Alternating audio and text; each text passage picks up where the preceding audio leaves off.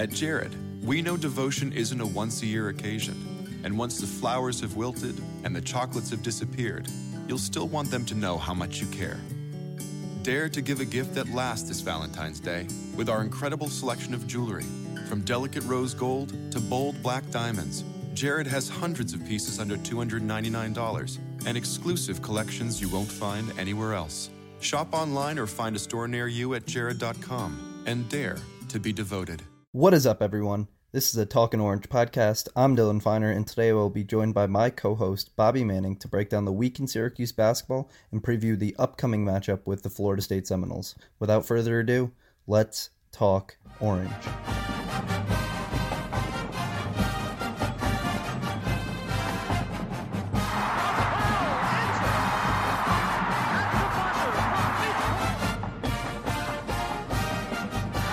Puts up the shot. It's too long, and Syracuse is your national champion.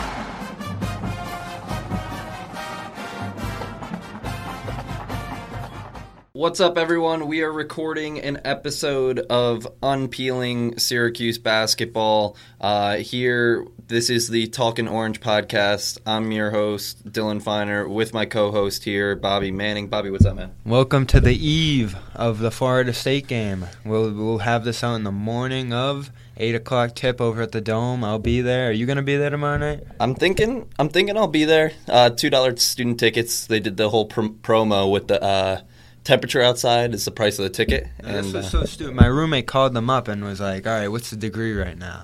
It's they said two. and He's like, "All right, like just buy the ticket right there, two dollars." Right, yeah, definitely. You gotta gotta just take the ticket, I guess, uh, for that price. I mean, I, I was kind of thinking they're a little out of touch. Why don't they just give it away for free at that point? What do they need to milk another two dollars out of the students? Or, or pay people to go at that point if it gets down below zero. right, right, right. They they actually posted a clarifying tweet following uh, the original announcement of the promo to say, hey, if it's below zero, it's one dollar, guys. Now, now, here's the thing: if we're actually throwing some like economics into this, I think you have a valid point in that.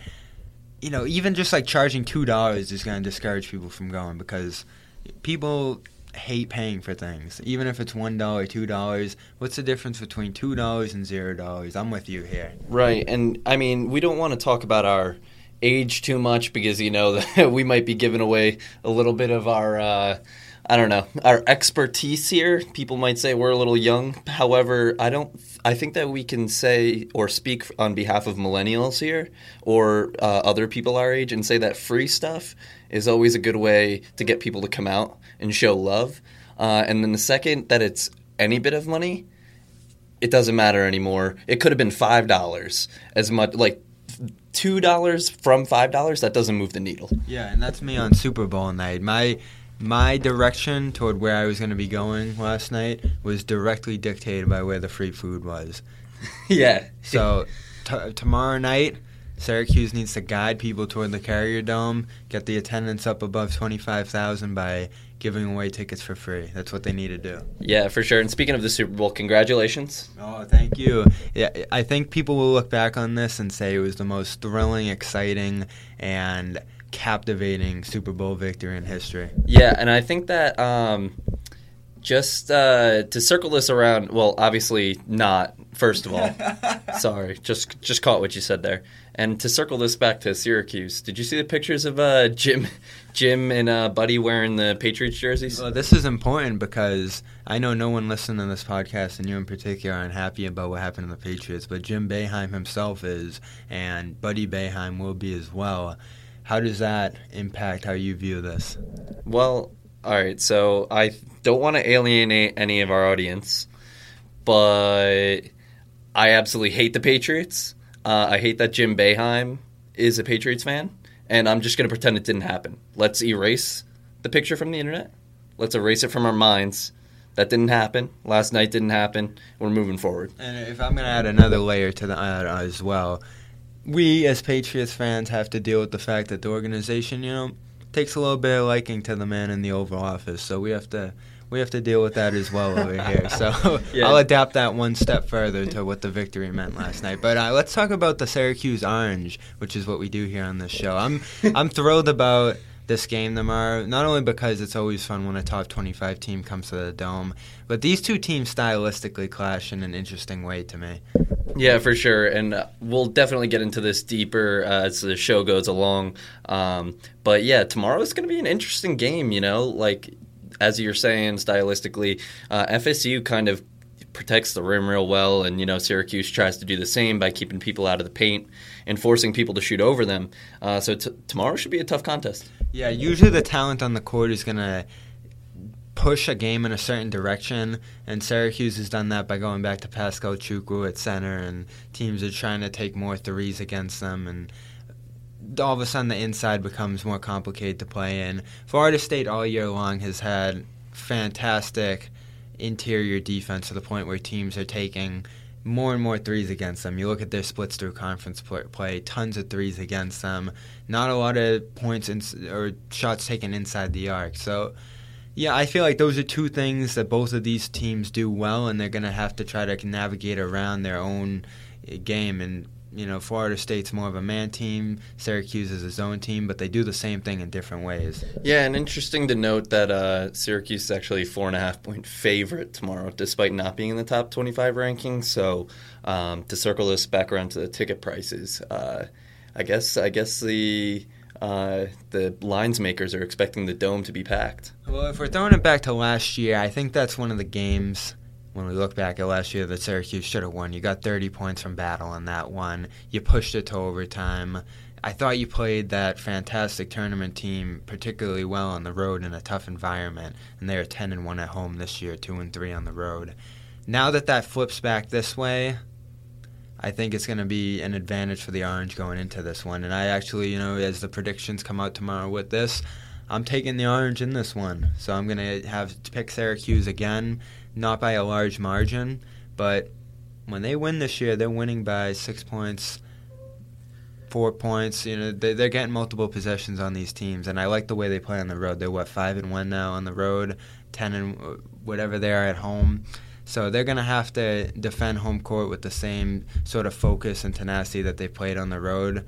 And the favorite for the Orange in this one, I think that shows that, you know, even though Florida State's a top 25 team, the Orange have something themselves coming into this one. Yeah, definitely. I mean, last uh, last game against Pittsburgh was as easy money as it gets. Uh, with if if you folks like to put uh put any cheese on the games, put any dough on the games. It's one of my favorite conversations every game day. Yeah.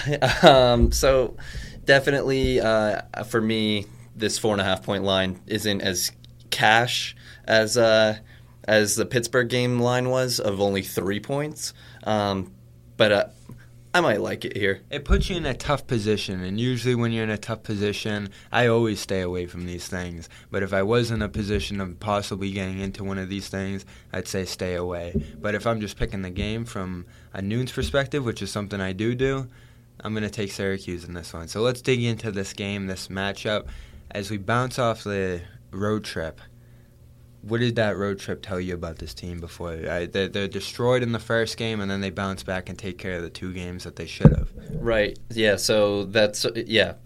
We started with Boston College, which it feels like forever ago now, mm-hmm. um, and Tyus Battle took over in that one, and so you kind of had two completely different Tyus Battles. You had the Tyus Battle, and the team with him, just you know the entire offense running through him, and then you had the game against Pittsburgh where he couldn't get anything to drop. And against Boston College, the huge storyline was him stepping up into the point guard role as Frank Howard didn't even play down the stretch. Frank Howard actually only played 21 minutes, and it wasn't that he was playing poorly, but it was that the entire Syracuse offense was running through Tyus Battle. He was distributing well. He had five assists in the first half. Just give him the ball and let him make plays. And Buddy Boeheim was shooting the ball well. Yeah. So you let Tyus make the play, and Buddy Boeheim's a nice leak out sniper on the perimeter, knocked down a few threes for us in that game. Um, so yeah, I think that uh, credit to Jim Boeheim here especially. Uh, I think that like you know just to give Jim Boeheim a shout out for his decision making. Um, that was an awesome call moving Tyus to point guard for that game. Yeah, and we talked about this on the preview of the Pittsburgh game. How much is that adaptation going to continue to move forward between the BC and the Pitt game? And it really did continue right into that first half, and there was so much momentum for the Orange offense in that first half. They got 35 points on the board right away. It looks like they're heading toward another 70 point night, and they hit that skid in the second half. Battle in particular continued to go through shooting woes between the first half and the second half, but he also wasn't able to play off the pressure that was getting to him. And pretty much once the game started to speed up, as Pittsburgh got out and leaked out in transition and got behind the defense and had that 11 nothing push, the Orange kind of got out of their themselves on both ends of the court. There was a defensive breakdown, and that seemed to leak into the offense. So, you know, they still had 30 points in the second half. They still sealed it. I thought it was overall a solid offensive night for them. Not as good as the BC one. But what do you think worked in the first half versus what didn't work in the second half for them? You're talking against Pitt? Yeah. Yeah, against Pitt, I mean, so obviously you didn't have Tyus going, but you had Oshae going. Mm-hmm. And Oshae's face up game in particular was uh, really effective. And uh, if you're speaking specifically to the first half, you're talking Paschal Chukwu, Yeah. who had eight points, right? Just in the first half alone. And for some reason, I mean, help me figure this one out. But it looked like Syracuse was trying to get Paschal involved offensively, making a concerted effort to do so. Did you see that? And I think that's something that Battle brings to the table as I start to see the differences between him and Howard and the way they play point guard. Battle has always, as a ball handler, loved pulling the centers up, setting screens, and using those to get his baskets. Howard is more hesitant to go through those guys. And we've seen the disasters that can happen when you put the ball in those hands guys and uh, guys hands and Battle has seen it too but he seems to have more of a level of trust and connection with these guys and a willingness to try it out whereas Howard has seen these things happen over three four years now and he's not going to go in that direction You know what is a storyline here that we might be um, not talking about is Tyus Battle's as a threat when he's getting a screen versus Frank Howard right now. Are teams just not seeing Frank Howard as a threat to score the basketball when he's getting screened for? Ugh. Maybe. Maybe that's why the bigs are so much more open off of the Tyus screens. and maybe it's not something Howard isn't doing because we know he's able to get in there and hit floaters and he uses that in between game. But Battle is about as good as it gets in between there. I mean, his sweet spot is that elbow area, the Right. 15 foot range. So there's definitely a massive amount of defensive awareness that when he's going around a screen, he's going to pull up on a dime, and he's that's the best part of his game. Really, is getting around the big man and pulling up. So Definitely. it, it really is isn't about what Howard does versus what Battle does in terms of who's better, but It's the team playing. the team plays different when both of those guys are on the ball, and you got to start to identify some of those differences. So when Syracuse wants to go in a certain direction in these games, they're capable of doing so. And so in that second half, did you see the ball going back to Howard more versus the first? Because all of Battle's assists were coming in that first half. Right, yeah. So it was weird, right? Two straight games we had this last week between BC and Pitt. We had Tyus get five assists in the first half of both games, and then I think he only had one. Uh, he had no assists in the second half of the Pitt game, and just one in the second half of the BC game. And I don't know what that is. In against Pitt, I saw Tyus going, you know, I need to snap back into it. I need to take this game over, and I need to win this game for the team. And I think that that just caused him to drive a little bit. And I, I didn't necessarily see him forcing it. I'm not trying to suggest that, but I think Tyus really made a concerted effort to, you know, get himself going. Um, but yeah, Howard Howard looked good. I thought, especially on the defensive end in the second half, and that led to some offense for the team, getting out in transition a little bit more, especially when the team needed baskets after the slow start. And here's the trade off they're going to have to deal with when it comes to whether they use the Battle sets versus the Howard sets. Because as we know, Howard's not on the floor a lot of the time when they are running the offense through Battle. It, they're going to surround Battle with shooters and try to take advantage of the attention he gets so he can dish it out to those guys. Uh, when Howard's on the floor, they are the best version of themselves defensively because he communicates so well, because I think he's their best defensive perimeter player. And his awareness ball stealing capabilities. All those things are so essential to who they are as a defensive team. Right. Think Duke in overtime. Yeah, if they want to be the best version of themselves, Howard's going to have to be out there in the most important moments of this game. And we're pulling away from Howard a little bit. How about giving him credit for the two straight threes he hit when the game got within three points? He really saved themselves from a potential disaster at the end of that one. So he did his share in that game. All this really boils down to we're not having a debate here. Is it Howard? Is it for, is it Battle? We're seeing that this team has more options, more balance, more capabilities than the group last year. I mean, they have different options in terms of lineups, in terms of ball handlers. That was not even imaginable last year. Right, right, right. So here's something to get into real fast. Now, we have the capability, we, Syracuse, has the capability of going more than seven deep, but Jim Boeheim is sort of refusing to go more than seven deep. Now, it's been Buddy or it's been Jalen as that seventh guy, uh, as the rotational guard. And Jim Boeheim actually just came out during the pre- uh, uh, uh, during the teleconference today and said it's one or the other, and we decided on a game by game basis. Now, Tyus obviously Interesting. You Ty- said that today, huh? right? Tyus's emergence at the point guard spot and his capabilities as a distributor and running the offense has kind of bumped Jalen out of that role a little bit because when Frank leaves the floor, Tyus will take over, and then Buddy Boeheim slips in there and he fits real nicely as a sharpshooter type, and he's not. Uh, he's been better on defense recently. Uh, I've had I've seen some people suggesting that he might be a plus defender now, and I don't buy that. But uh, he he isn't a negative defender. You know what I mean? Yeah. He, he's an, he's fine on defense, and then spaces the floor well on offense, and he'll knock down the shots when he's open. When I see Buddy Boeheim defensively, and I've been impressed with what I've seen on that end from him so far, I think of positioning. He knows the zone well. Mm. He's probably been around it his whole life in Yeah. that household. And he puts himself in the spots where he can make those plays. I don't think he's a particularly physically gifted. He won't make the plays Howard does. Yeah, and Howard's seen the pace and the tendencies of players that he's going against, and so much of the system over these past four years that that inherently gives him an him an advantage there. But the fact that you can put Boeheim in there and he won't be a negative so far is huge, you know, because he's giving you the plus on offense, and he just keeps drilling threes, which you can't overstate enough. As we begin to differentiate this team from last year's team, they are now at 36% three point shooting team in They're ACC 36 on the season now. No, oh, in on ACC, play. Okay, okay. So they're in the upper echelon of ACC teams when it comes to three point shooting. They're fourth in the league. So that inherently is going to be something to watch for in this Florida State game because Florida State has a great rim protector. They pack it in.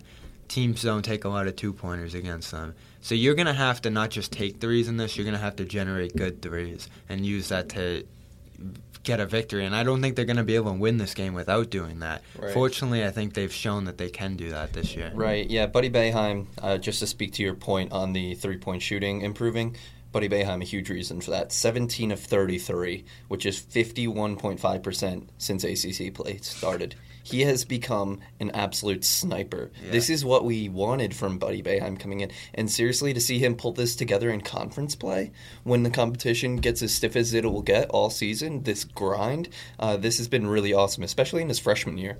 Yeah, and if we're looking at how these two teams stack up defensively, they're fairly similar. I believe they're both a 93 in terms of KenPom defensive rating. So they both defend the paint well. They both push teams out of the interior and force them to go take perimeter shots. So it's going to come down to which two of these teams can generate the quality three point looks in the dome, which is Mm. a different environment when it comes to shooting. Yeah, Leonard Hamilton spoke to that. He's actually said uh, he said something along the lines of, um, "We know that the depth perception will be thrown off, so they're already thinking about it." And that's something I think about with the Syracuse team too, who does feature a lot of new players as far as shooters go. Dolajai, Hughes, Boeheim. Like these are guys who are just starting to take that three point shot a lot in the Carrier Dome. You know, how much has that impacted this team when it comes to a home versus road split this year? Because they've been phenomenal on the road, 5 Mhm. and one now. At homes where they've swept up, the Georgia Tech game, the Old Dominion game, those type of games. So that's probably impacts Syracuse too more than we think, even though they're more used to this. Right, yeah, definitely. This three game road trip, I mean, we saw Syracuse shooting the ball pretty well from deep. Except the Virginia Tech. game. Except for the Virginia Tech. Yes, I mean, yeah. nothing went right in that one. Yeah, you're right. And you see Justin Robinson uh, hurt his foot. He was in a walking boot. Really. Yeah, interesting And he was the player of the week that week, I believe, in, in the ACC. Um, yeah, so I it might have been Alexander Walker, but nonetheless, uh, Buzz Williams uh, said he Ro- Robinson was going to be out indefinitely. Oh, Oh, yeah, God. that week, the week we Yeah, lost the to week him. they lost to them. yeah. Right, Nickeil. So it's back to back weeks for Virginia Tech players. They're getting hot, man. Um, but yeah, Buzz Williams said Justin Robinson out indefinitely. Uh, so I mean, you you don't want to see players go down, but uh, Justin Robinson, he's a he's a hell of a player. Uh, so I don't know, kind of ACC pride here. I root for the best for Virginia Tech as long as they're not playing 'Cuse. Yeah, you, you always root for the health of the conference when you're not playing those other teams, and Boeheim talks a lot about that too. So let's dig into this Florida State game. Syracuse is the favorites in this one. There's a chance for another marquee win, I believe. Um, wh- where's Florida Sta- State sitting NET? I'm going to check into that real quick. But as far as what you want to see Syracuse adapt from that road trip, what are they going to need to beat Florida State, you think? Uh, well, obviously they'll need the shooting, uh, you know. So uh, Frank Howard and Tyus Battle, uh, something that they didn't do, and we talked a little bit about against uh, Virginia Tech was that they didn't step up and take care of the ball. They didn't step up and initiate offense the way they needed to. And this Florida State team is long and they're athletic. They're actually six seven. Uh, their average height when weighted by the minutes, which is the same as Syracuse, which ranks towards the top of the country. Um, their wings are long and they're physical, and they're going to be pestering our ball handlers all night. Uh, so the guards are really going to have to, you know, take care of the ball, play physically if that's what it takes on the offensive end, obviously without fouling or pushing off, and make sure that we're just getting into offense and attacking. Because although uh, Florida State likes to pack it in on defense, Syracuse can't just settle. The second that Syracuse starts just settling for threes, Florida State's got us where we want, where they want us. And that's what I talk about taking threes versus generating threes. When you're not getting inside looks, I think you can just start hucking up threes. And that's what a lot of teams do in these situations. They'll just throw it up. And a lot of teams do this against Syracuse, too. So the key player with Florida State really is uh, their center. Massive body, 6'10", 250. I was talking to you before this. This is the kind of guy you wish Syracuse could get for the zone Yeah. and the offense. Because Boeheim says it all the time. He's like, we just can't score inside. A guy like this guy, Thomas with Clemson, would change the team. Yeah. And he has changed this Florida State team as they've burst into the top 25 this year Two straight national tournament appearances. Yeah, and he's a double figure scorer for them, 13 points a game. But he's also a shot blocker at one block per game. So he's going to really put the pressure on Chukwu in this one on the boards, on the offensive end, on the defensive end. He's going to take up a lot of that matchup inside. You're worried about fouls in that sense. And then you're worried about how often does Syracuse try to get into that interior? Because they're going to need to hit threes to win this one. Can you get into the interior to generate those looks? Because we know that's where you have to get to actually get the good looks on the outside. Right. Yeah, I've watched a little bit about this uh, of this Florida State team so far this season, and what you see is kind of teams get frustrated by how tough it is to score on the interior. Uh, Florida State actually the second or the best two point percentage against in the ACC. Um, so they really make it tough on you the second you step inside the arc, and teams have like teams have grown frustrated. Uh, Uh, excuse me, Florida State, who has played one less game than most teams in the conference. They've played eight games. Most teams are at their midway point with nine. Uh, they've given up this, or teams have shot the second most three point attempts against them in one less game. So teams are just chucking and, like you're saying, generating threes. Whether it is the screen and roll game that's getting Tyus and Frank rolling downhill and kicking out to Hughes and Buddy Boeheim at the three point line, it's just you, you're not gonna, you can't give that up if you want to expect a score against this Florida State team.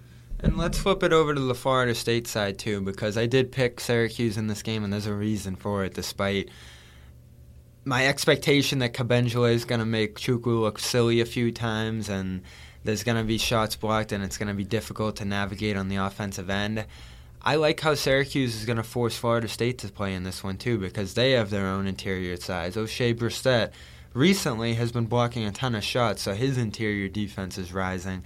It's going to be difficult for them to get into the paint because, in their own right, Syracuse has forced the seventh fewest two point attempts against them, and that's on the whole entire season basis. So they're doing things similar to what the Florida State has, team has done in a different way.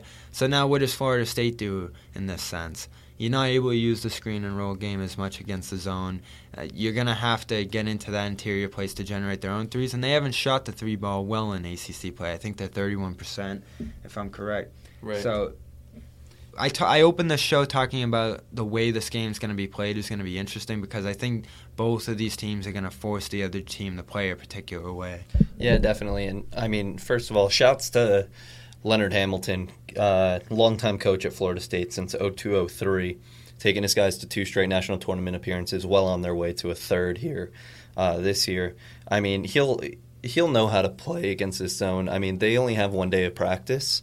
Uh, they actually took a rest day yesterday, so they'll get a practice in today. Uh, I think they flew up yesterday. Uh, flew, so they'll have one practice in the dome, likely just more of a walkthrough and some uh, some shooting and stuff. Um, but yeah, only one day of prep that they get ahead of Syracuse. So you hope that that means that Syracuse can uh, really lock in defensively and force this Florida State team into some tough shots. And that reminds me of when Syracuse was turning around quick from that game, the Pitt Virginia game, Tech. yeah, right into the Virginia Tech game, and we saw what a disaster that was as far as planning for what was going to be coming at them. So Yeah. that's probably another reason Syracuse is favored in this one. Yeah, yeah, you definitely could be right. You keep that narrative going. Um, otherwise, like on the Florida State side, you got Terrence Mann, senior guard. He'll be tough. He's shooting forty one percent from three. Look out for him. If if uh, Florida State's splashing, it's probably Terrence Mann. Phil Cofer, who uh, had a foot injury earlier this season, um, he scored sixteen against Syracuse when Syracuse played.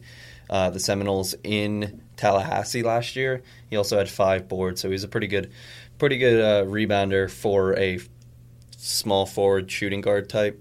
Um, yeah, but otherwise, you know, Florida State's going to be a tough matchup, man. Another opportunity for a quad one win. Yeah, and it's it's going to be a fun matchup. I think there's going to be some interesting game planning at play here. It'll be interesting to see how both of these teams attack each other. And if we're throwing it back to last year again, that game was a ton of fun though, an overtime thriller, one that Syracuse I still think should have had.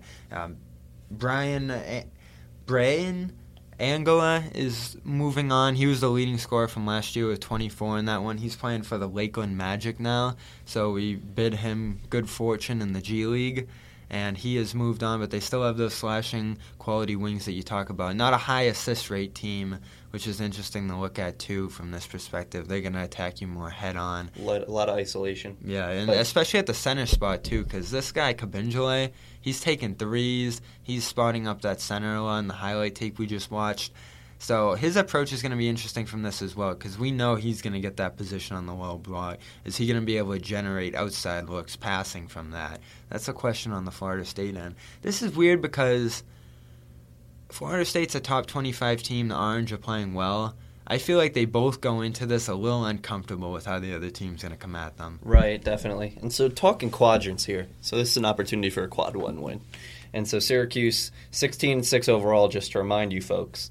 Uh, so the Pitt went on the road was originally a quad one win, got bumped down to I sadly saw that fall. I was like, we'll see how long this one will last as Q1. Yeah, it got bumped down to a quad two when uh, Pitt fell from 74 or 75 to like 79 Yeah. in the NET rankings. uh, so you knew that one wasn't going to hold up for too long. It Right. lasted about two days. so Syracuse two and two against quad one teams, uh, which are, you know, that's based on home road uh, matchup plus the team's ranking. Uh, three and two against quadrant two, seven and two against quadrant three, and four and zero against quadrant four. This one will slot in as a quadrant one game, uh, regardless of uh, what happens to Florida State moving forward, because they won't fall far enough out Yeah. to be outside of the first quadrant. Um, talk uh, talk some Syracuse rankings. Syracuse slots in at 42 in the NET rankings. Um, 42 last week too, so didn't move anywhere despite a two and zero week. Uh, KenPom has us at 35. I kind of I, you know, KenPom rankings are always pretty flattering to Syracuse uh, because you know they they weight. Uh, our defensive efficiency is always very high. Yeah. And so uh, it makes Syracuse look like an especially good team. Um, and kind of kind of like pointing to that come tournament time, like, oh, that defensive defensive efficiency, huh? I'm going to hold people under 65 points. All you got to do is it's a race to 60, you know, Yeah. as long as Syracuse gets there. And and they've still played that way in quite a few games this year. I mean, the Pitt game became that in the second half.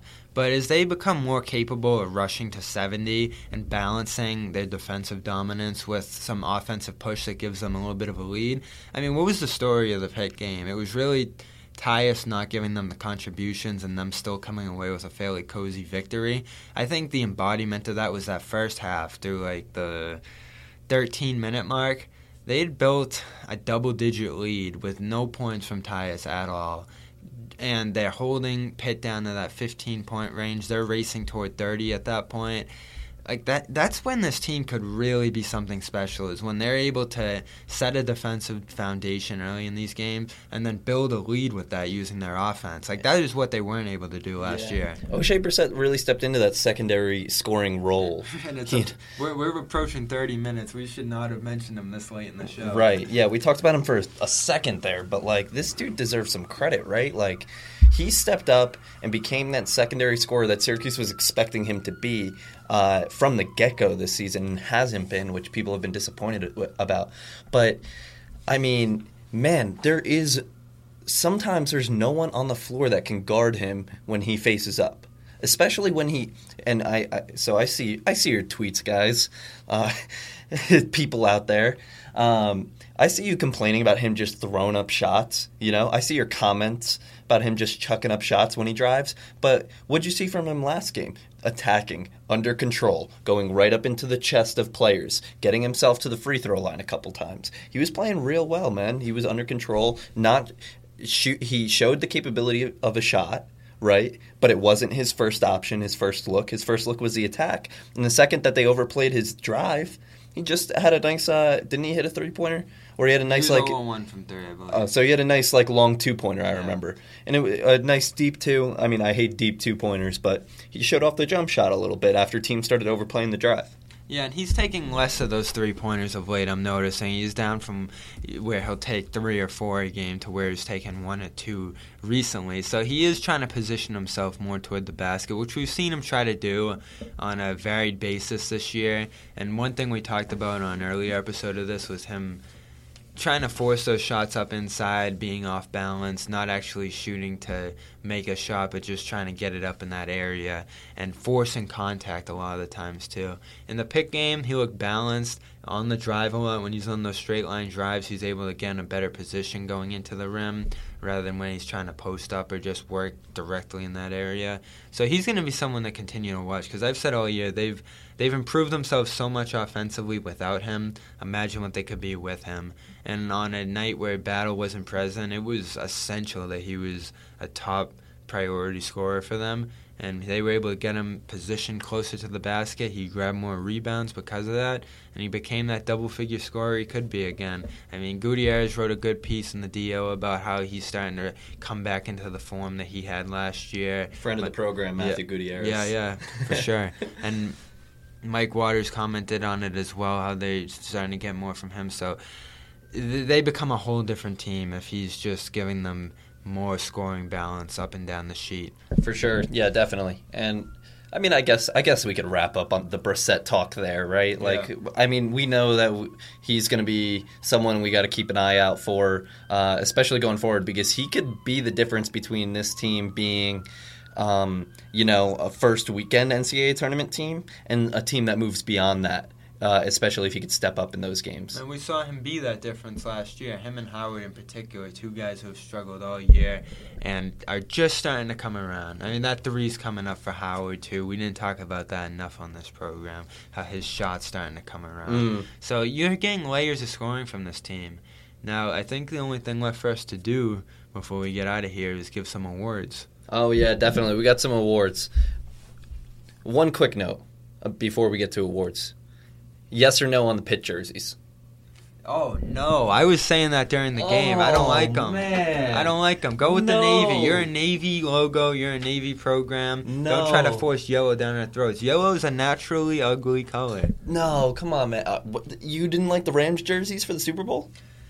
There was some blue offset in it. Too much yellow in the Pitt ones. Oh, dude. All right, maybe maybe you're right, but Pitt going from that navy and gold over to that uh, like royal and yellow. I like I like going back to the retro jerseys. I was a fan. Also, the platinum. I know the platinum uh, outline, the platinum. What do you want to call it? On the Syracuse jerseys. Yeah. I know that's not uh not very popular over at Nunes, but I'm a fan, man. You, so it stood out to you because that Pitt change stands out. I don't notice anything different with Syracuse. No. Uh, all right. So I, I'm a detail guy, I guess. I was looking, I was looking at the jerseys, and I'm a, I'm a fan of the platinum. But you know what's the biggest difference for me? Well, obviously, it's a big difference for everyone. But the stripes on the pants. Why are we getting rid of them? The, the stripes on the pants are a nice addition. I feel like it gives us some swag to our jerseys, and our jerseys don't look great. The orange ones don't look great on TV. Yeah. I mean, they're nice. They're nice in person. I'm not saying that they're ugly jerseys. They just sometimes they don't look great in TV, especially in certain lighting. And then you're gonna ditch the nice white stripes that we have, like, and then just make it even more orange. The orange that doesn't look good on TV. Oh, ah, that was absurd to me. I'm I'm not happy about it.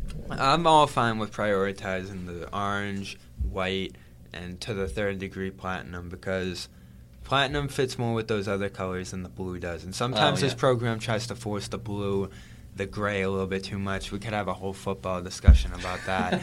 but, you know, with this team, give me orange, white, platinum because there's so much other blue out there. Right. Pitt itself is a navy blue team. We don't need any blue around here. Too many blue sweat sweatshirts on campus. Man, you're gonna you're gonna rile me up here. Like I I was just talking to people before the season started about Tennessee and how Tennessee does the orange so nicely because they don't try to force anything else into it. It's just the orange and white, and it's very clean. It's very classy. It's a different orange, and I like our orange better. But the volunteer orange white combo, it's pretty nice. Uh, so let's talk awards. So this is a new segment that we're gonna introduce, a new talking orange segment. Uh, and we'll come up with these week by week. Maybe maybe we'll end up with some consistent ones. Maybe we won't. Um, do you want to do you want to give an award first? Yeah, so why not introduce the milk carton award? With this team, we know they're inconsistent. We know they're gonna appear when we expect when we don't expect them to, and sometimes disappear when we think they're gonna be there most. And one guy who we've been talking all year about being there on a night in, night out basis. The players talk about it too. It's amazing how this guy's there every game. It's Elijah Hughes, double figure scorer, pretty much every game through the end of non conference, all the way into the conference play. And the last few nights, it hasn't gone as well for him. I, he's a two, two for nine shooter at Pittsburgh. Ever since he lit up Miami, the threes haven't been falling for him at as high of a rate. And as far as that secondary scoring goes, it hasn't been as a reliable factor of them. So I'm wondering where he's been so far. You could say the same for Chukwu a little bit. Where's he in the second half of that Pitt one? But we expect that from him more. Right. For Hughes, the inconsistency settling in for him is just a minor story in, right now, and I guess it's fitting it's at the end of the show, but it is something worth talking about. Right, milk carton award, obviously alluding to the uh, to the the pictures, you know, that used to go on old milk cartons for our younger audience here. Uh, have you seen? And then let's put a someone get us a Photoshop. If you're listening out there and you got Photoshop skills, Photoshop us a picture of uh, Elijah Hughes's face on a milk carton. So he's had what 21 points on eight of 33 shooting or something like that over the last three games. Um, not that's not good. Uh, so let's let's bring back the Elijah Hughes that we were seeing uh, prior to the Virginia Tech game. He's also turned the ball over seven times over the last three games. So we're going to need to see a little more out of him, especially in this pivotal matchup with Florida State when we're going to need outside shooting to prevail in this one. And we'll talk about this topic as it continues to develop, if it does. But you mentioned after the Virginia Tech game, which was another one he struggled in, they forced him to go the other way. They forced him to put the ball on the floor. Two things that he isn't particularly skilled at. Teams are just starting to see the tape of him at this level for the first time. I'm sure not a lot of guys have dug into the East Carolina tape. Yeah. So there's more there's more of a case on this guy. There's more of a knowledge that he's gonna be one of the guys coming at you when the Orange play you. Mm. So we'll see how teams handle him, especially the better defensive teams that Syracuse is gonna start to see later in the season. Definitely, and I don't mean to pat myself on the back here, but you know, losing early recognition. I did I did write an article on Oshae Brissett, kind of talking a little bit about his struggles and why he might be struggling. And then what did he do? Came and bounced back for us this last week. Does that mean I have to write an article about Elijah Hughes? You might as well because that Virginia Tech game was telling. I'm not sure if the, he struggled for the same reasons in the following games, but it was the start of something there, and it might just be as simple as teams are starting to key in on him more as a vital part of this matchup. All right, yeah. So moving on, I got two awards to give out, and the first one is called the Finesse Award. And now, And this is brilliant story. brilliant. Yeah. So if you didn't catch it, G Mac Jerry McNamara on the sidelines was talking with the referee uh, during a timeout, and then he actually got like some good airtime. It was about ten seconds that they they showed G Mac talking to the refs. Um, he was obviously in the ref's ear about how uh, the player from Pitt, I can't remember his name right now, was kicking out on his three pointers Yeah, to try to get Howard. himself fouled. And so Brissett got called for it once.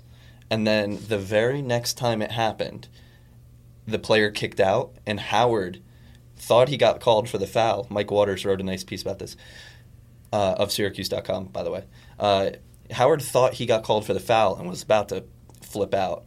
Um, but no, the Pittsburgh player got called for a foul. So, first of all, props to the ref for making that call. Second of all, congratulations to Jerry McNamara on winning the Finesse Award for his work put in on this uh, on this call. And the three point foul call is such a vital one. It's almost basketball's version of pass interference that those plays have become one of the more highlighted on both levels, the NBA and college basketball, when it comes to referees getting these right.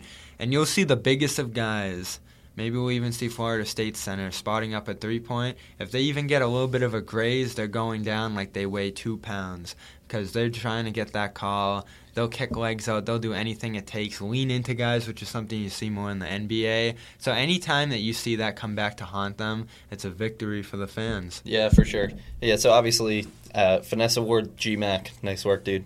Um, and then I've got another award, uh, very elegantly named the That Man Has a Family Award. And this one goes to Oshae Brissett for. What's the word here? I, Pulverizing. yeah, pulverizing. I didn't want to. I didn't want to go explicit here for pulverizing a shot attempt by uh, by Malik Ellison uh, right back into his face. Malik Ellison went up with some weak shot on his way down, layup at the rim, and Oshae Brissett swatted that shot right back into his face. It was a violent block. And three multi-block games for Brissett this year now, which is something I noticed after that game. It was a two-block game for him. He's defending that post area more and more as he plays power forward. He's a shot blocker. He's a dunker. He's a shot blocker. He's a big play highlight type of guy.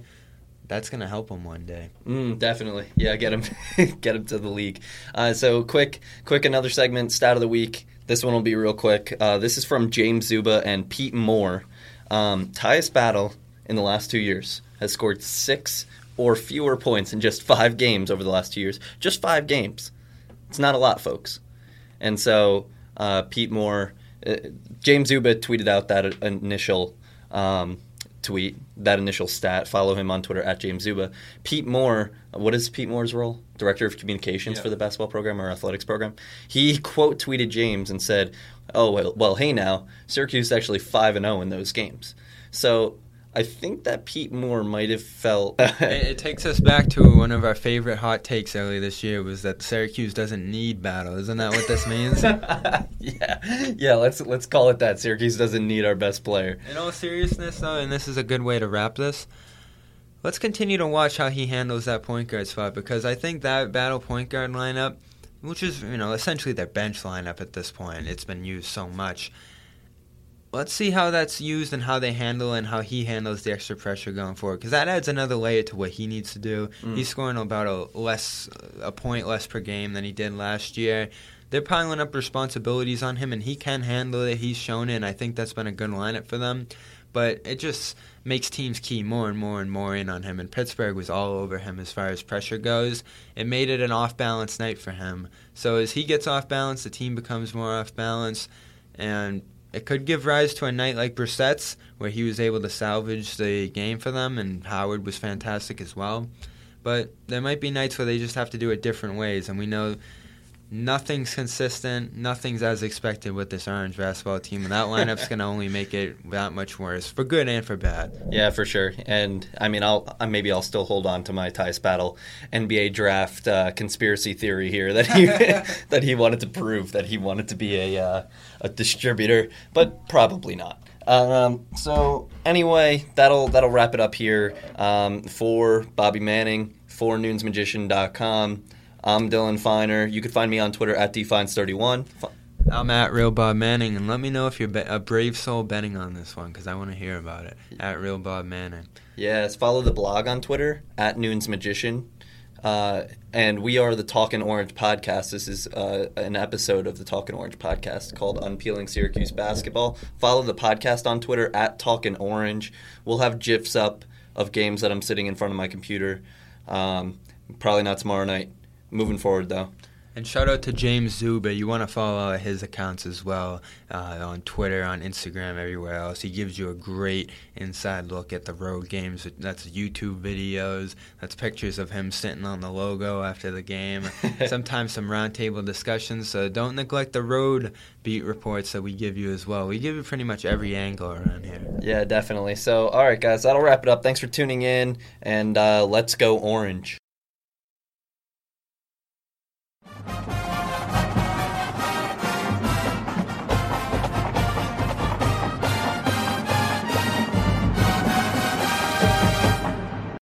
At Jared, we know devotion isn't a once a year occasion.